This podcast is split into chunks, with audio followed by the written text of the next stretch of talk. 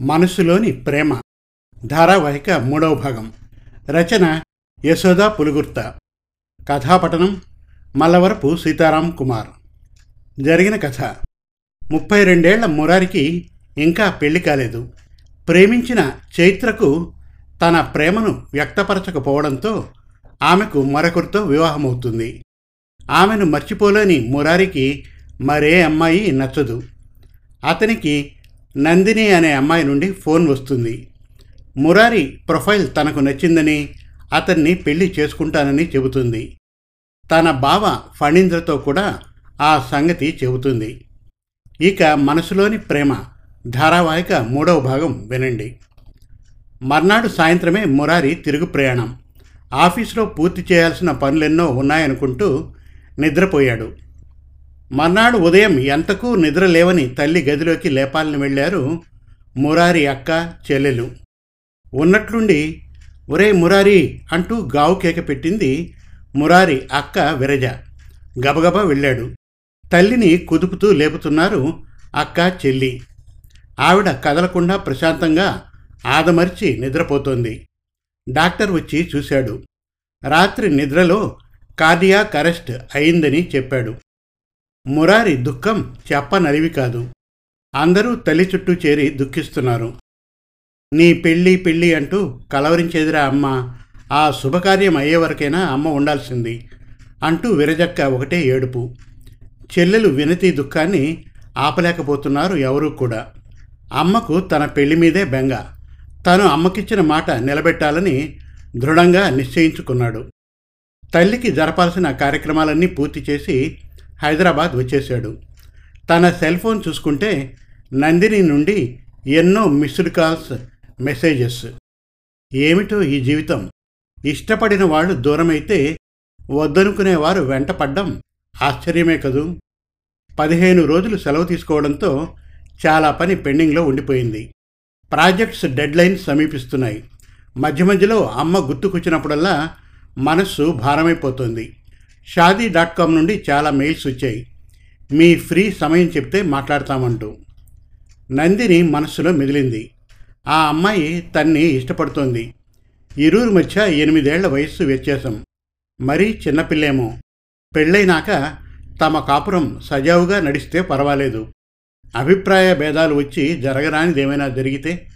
కానీ వచ్చిన అవకాశాన్ని జార విడుచుకోవడం లేదు కదా. తను సరైన నిర్ణయం తీసుకోలేకపోవడం వల్ల విభిన్న రకాల సంఘర్షణలకు లోనవుతున్నాడు. ఏది కావాలో ఏది వద్దో తెలియని డోలాయమానం. ఆ రోజు సాయంత్రం నాలుగు గంటలకు నందిని నుండి ఫోన్. నేను మీ ఆఫీస్ విజిటర్స్ రూమ్లో ఉన్నాను మురారి గారు. మిమ్మల్ని అర్జెంటుగా కలవాలంటూ. వచ్చాడు కిందికి.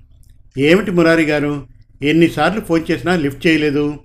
పైగా మెసేజెస్ కూడా చేశాను. అంది. బిజీగా ఉండి నా సెల్ ఫోన్ చూసుకోలేదు. సారీ చెప్పండి ఎందుకు వచ్చారు?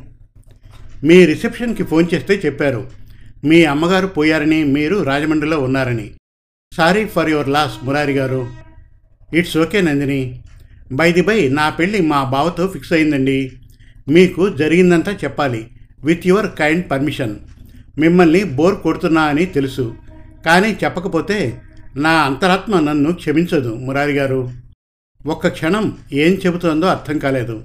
వెంటనే తేరుకుంటూ చెప్పండి పర్వాలేదన్నాడు. నేను మా బావను మొదటి నుండి ప్రేమిస్తున్నానండి. ఫణీంద్రకు కూడా నేనంటే ఇష్టమే. కానీ వాళ్ళ నాన్నకు అంటే మా మామయ్యకు నన్ను వారి కొడలుగా చేసుకోవడం ససేమిరా ఇష్టం లేదు. మా మామయ్యకు నాన్నంటే పడదు. బావేమో నాన్నకు ఇష్టం లేని పని చేయను నిన్ను పెళ్ళి చేసుకోలేనని చెప్పేసరికి నాకు చాలా కోపం వచ్చింది. మామయ్య వద్దన్నంత మాత్రాన మనం పెళ్ళి చేసుకోకపోవడం ఏమిటి? ఏం పర్వాలేదు. పెళ్ళి చేసేసుకుందాం.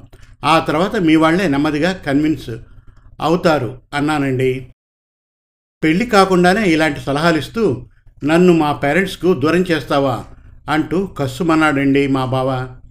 నేను నిన్ను పెళ్ళి చేసుకొని పో అంటూ వెళ్ళిపోయాడు. ప్రేమంటే అర్థం అదేనా మురారి గారు? ఆ రోజు భావ ప్రవర్తనకు నేను ఎంతటి సంఘర్షణకు లోనైనానో ఆ భగవంతుడికే తెలుసు. నాకు చాలా రోషం వచ్చి ఫణితో ఛాలెంజ్ చేశాను. నీవు తప్ప నాకెవరూ దొరకరనుకోకు. నీకంటే అందగాడిని మంచి హోదా గలవాడిని చేసుకుంటా అని అందుకే వెంటనే షాదీ డాట్ కామ్లో సంబంధాలు వెతుకుతూ ఉంటే మీ ప్రొఫైల్ తారసపడింది. వయసు ఎక్కువైనా మీరు స్మార్ట్గా ఉన్నారు మా బావ కంటే.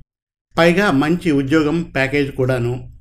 మిమ్మల్ని చూపించి భావను ఉడికించాలనుకున్నాను. నేను మిమ్మల్ని ట్రాప్ చేశానని నన్ను తిట్టినా భరిస్తాను. నిజానికి మిమ్మల్ని పెళ్ళి చేసుకునే ఉద్దేశం నాకు లేదండి. చెప్పింది నందిని. ఇంకా ఉంది. మనస్సులోని ప్రేమ ధారావాహిక నాలుగవ భాగం త్వరలో. మరిన్ని చక్కటి కథల కోసం కవితల కోసం వెబ్ సిరీస్ కోసం మన తెలుగు కథలు డాట్ కామ్ విజిట్ చేయండి. Thank you.